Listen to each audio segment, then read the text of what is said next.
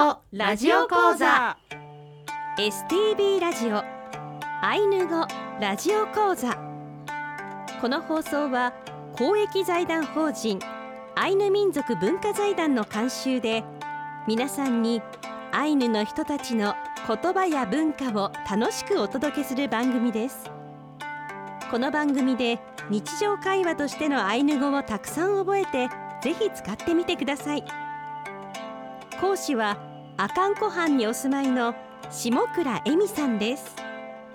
今日の放送はレッスン38阿寒湖へ行ってみよう。3ボッケ散策路をお送りします。一緒られー講師の下倉恵美です。一緒られー合コンふきこです。一緒らでアシスタントの渋谷もなみです今週のアイヌ語ラジオ講座も特別レッスンです。エミさんと妹のふきこさんカピューアパッポの2人が育ったアカンコアイヌコタンからお送りします。えー、空気は冷たいんですけれども澄んだ青空に雪をかぶったメアカン岳が綺麗に見える気持ちのいいお天気となりました。これは日頃の行いですね。そうですね。はい。私たちをね歓迎してくれてるんでしょうかね。はい。バッチリの冬空か、うん、それではエミさん今週のテーマは何でしょうか？はい今週はレッスン38あかんこへ行ってみよう3ボッケ散策路をご紹介いたします。ボッケというのはどういう意味のアイヌ語なんでしょうか？はいアイヌ語でポッケ煮え立つという意味から付けられた地名だそうです。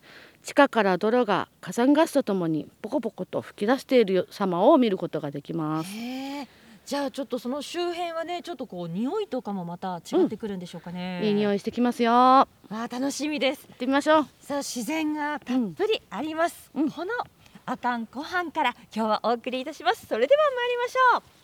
せーの。ウトラのシアリキキ一緒に本当に頑張りましょう。今私たちがいるのは阿寒湖畔のミュージアムセンター国道から第一駐車場に車を止めまして、えー、ゆっくりと歩いていきますと、えー、こちらにはこうお話を阿寒湖畔に着いた時に伺った前田一本屋さんの事務所があるんですね。すね。はい。その奥の方にあるのが前田光子さんの山荘でその後歴代の方も住まれてましたけどはい、そうなんですね。アイヌの方々のために無償で土地を提供して、えアイヌコタンを作った方ですね。はい、ラスパニ。ラスパニラスパニ。どれですか、先生？乗り移ぎ。はい、ここでアイヌ語突然飛び出しました。えー、アイヌ語で乗り移ぎのことをラスパニですね。乗り移ぎ。乗り移ぎって言ってます。何ですか、ふきさん。はい、サビタのことですね。サビタの木とも言わ言いますけど、うんうん、パイプとかあのチシポっていう針入れとかそういったものを作る木ですね。乗り移ぎっていうのはね、糊がのようなものが出るんですよ。あの木の皮に。で、それその木の皮を取って、頭を洗うんです。シャンプーになるんです。それで糊の木。泡が出るんだ。泡出ます。藤村先生の一言いただきました。いっぱいことことが出るよ。一言二言。えー、散策路を歩いて今森の中にだんだん入ってきましたね、えー、だいたいボッケまでは6分くらいの距離そこから湖畔をゆっくりと散策することができます。先生歩くの早いね。先生見客ですね。うんなんか出てるウッキソウ。ウッキソウ上に白い玉ができてよく食べました。ユクトパキナ。ユクトパキナ。ユクシエゾシカ。エゾシカのトパ。群れ。群れ。キナ。おお、なるほど。結構あの生えてる時ってこう群衆なんか集まってね、うん、咲いてるからそう呼ぶのかな。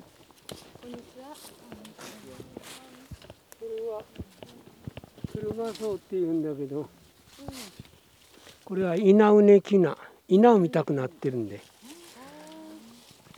本当だ。稲うねきな。先生に勉強今リアルでしています。稲尾にきな。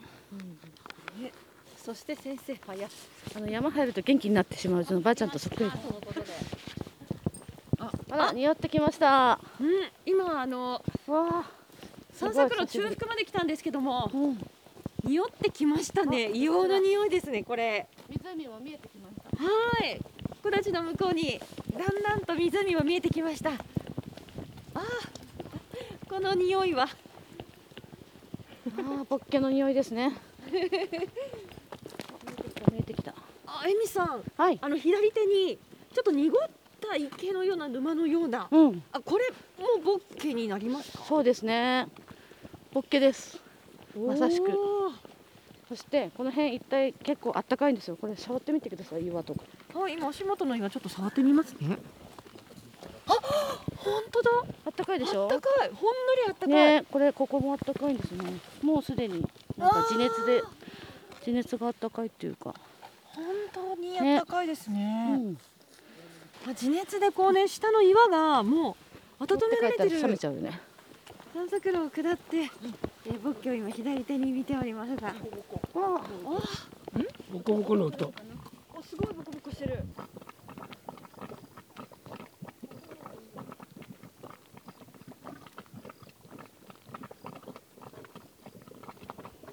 いやーエミさんこう泥の沼の底から、ねえ。本当に泡がボコボコボコボコボコボコ言ってましたね。これがポッケでボッケポッケは湧き立つ。ポッケは煮立つこと、うん、煮え立つこと、うん、煮え立つという意味ですね。ポッポッポッそして周りで秋虫が鳴いてますね。リンリンリンリンと。ここね実は暖かいので、うん。ずーっとコオロギがあの生きててちょっと珍しい場所ということでここ囲ってあるんですよ。守守るのも。へえコオロギのことは？え？イポッテ、一歩って？うん、えどういう意味ですかね？このポップと一緒、あ一歩それ、うん。ポップそう。鳴き方をお互いが、あのこう鳴き競うあーコオロギはい、それがイポップ、あー一歩うん、ウポポと一緒。ウポああ、うん。ウポポ、うん。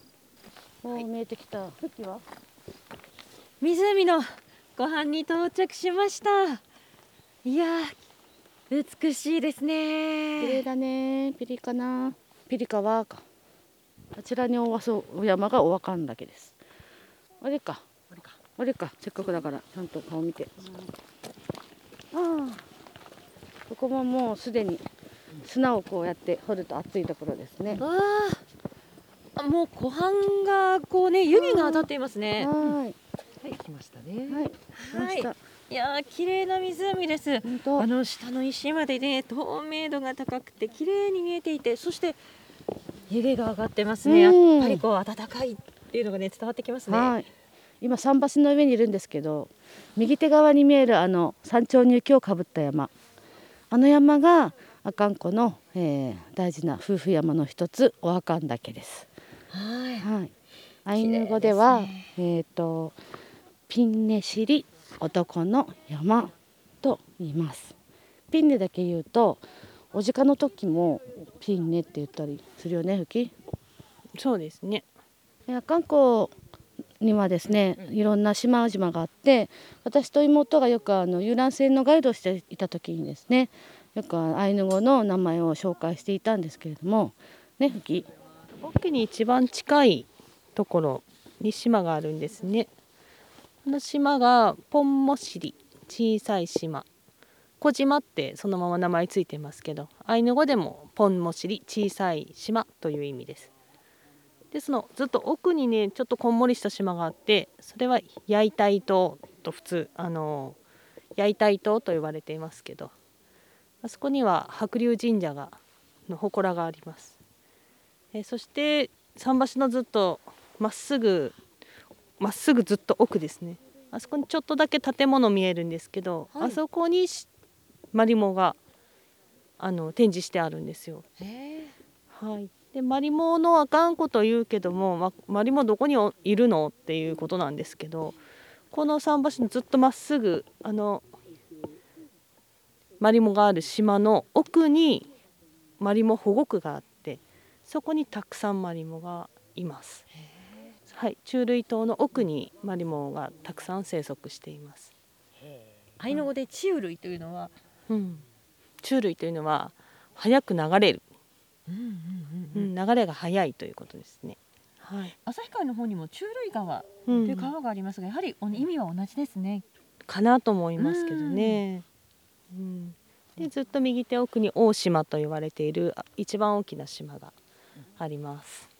えー、とそれでこのボッケのある場所は昔マリモ祭りの会場でみんなでワイワイこう踊って鶴の舞とかいろいろな弓の舞とか踊った後にみんなでこの浜に並んでで船でマリモを送る儀式をして、うん。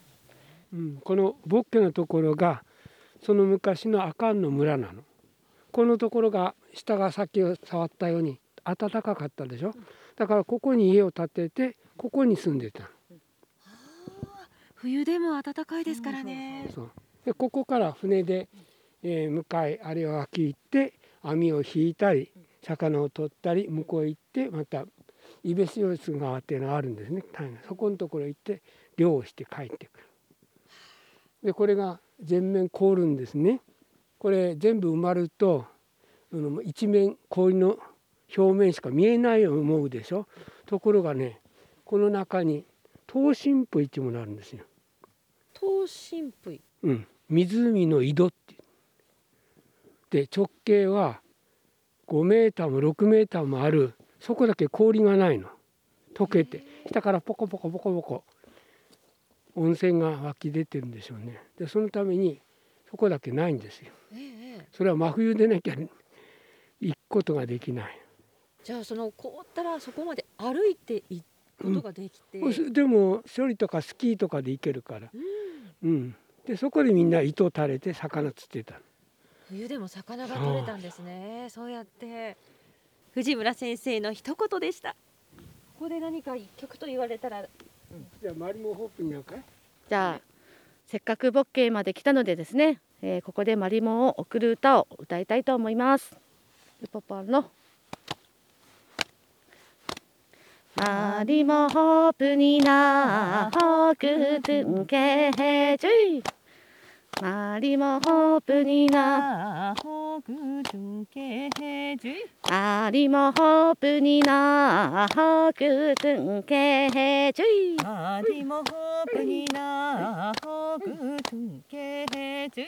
マリモホープになホグトゥンケヘジュイマリモホープになほぐじゅんけへじゅい。マリモホープになホグトゥンケヘジュイ